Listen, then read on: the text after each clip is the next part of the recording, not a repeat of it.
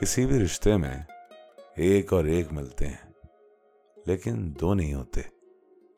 ایک ایک اپنی اپنی جگہ کھڑے رہتے ہیں۔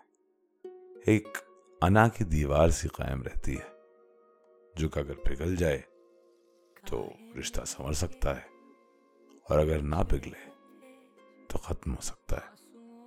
اسی سلسلے میں خلیل اللہ فاروقی صاحب کی نظم ہے۔ آئیے دیکھتے ہیں۔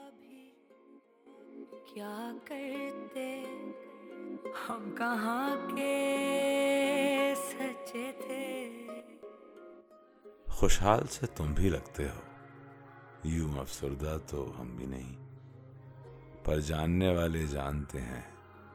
خوش تم بھی نہیں، خوش ہم بھی نہیں۔ تم اپنی خودی کے پہرے میں اور دم غرور میں جکڑے ہوئے۔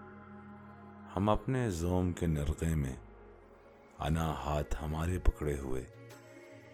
ایک مدت سے غلطاں پیچا ہم اپنے آپ سے الجھے ہوئے۔ پچھتاوے کے انگاروں میں محصور تلا تم آج بھی ہو۔ گو تم نے کنارے ڈھونڈ لیے۔ طوفان سے سنبھلے ہم بھی نہیں۔ کہنے کو سارے ڈھونڈ لیے۔ خاموش سے ہم تم مہر بلب۔ جگ بیت گئے۔ ڈگ بات کیے سنو، کھیل ادھورا چھوڑتے ہیں، بنا چال چلے، بنا مات کیے۔ جو بھاگتے بھاگتے تھک جائیں، وہ سائے رک بھی سکتے ہیں۔ چلو توڑو قسم، انکار کریں۔ ہم دونوں جھک بھی سکتے ہیں۔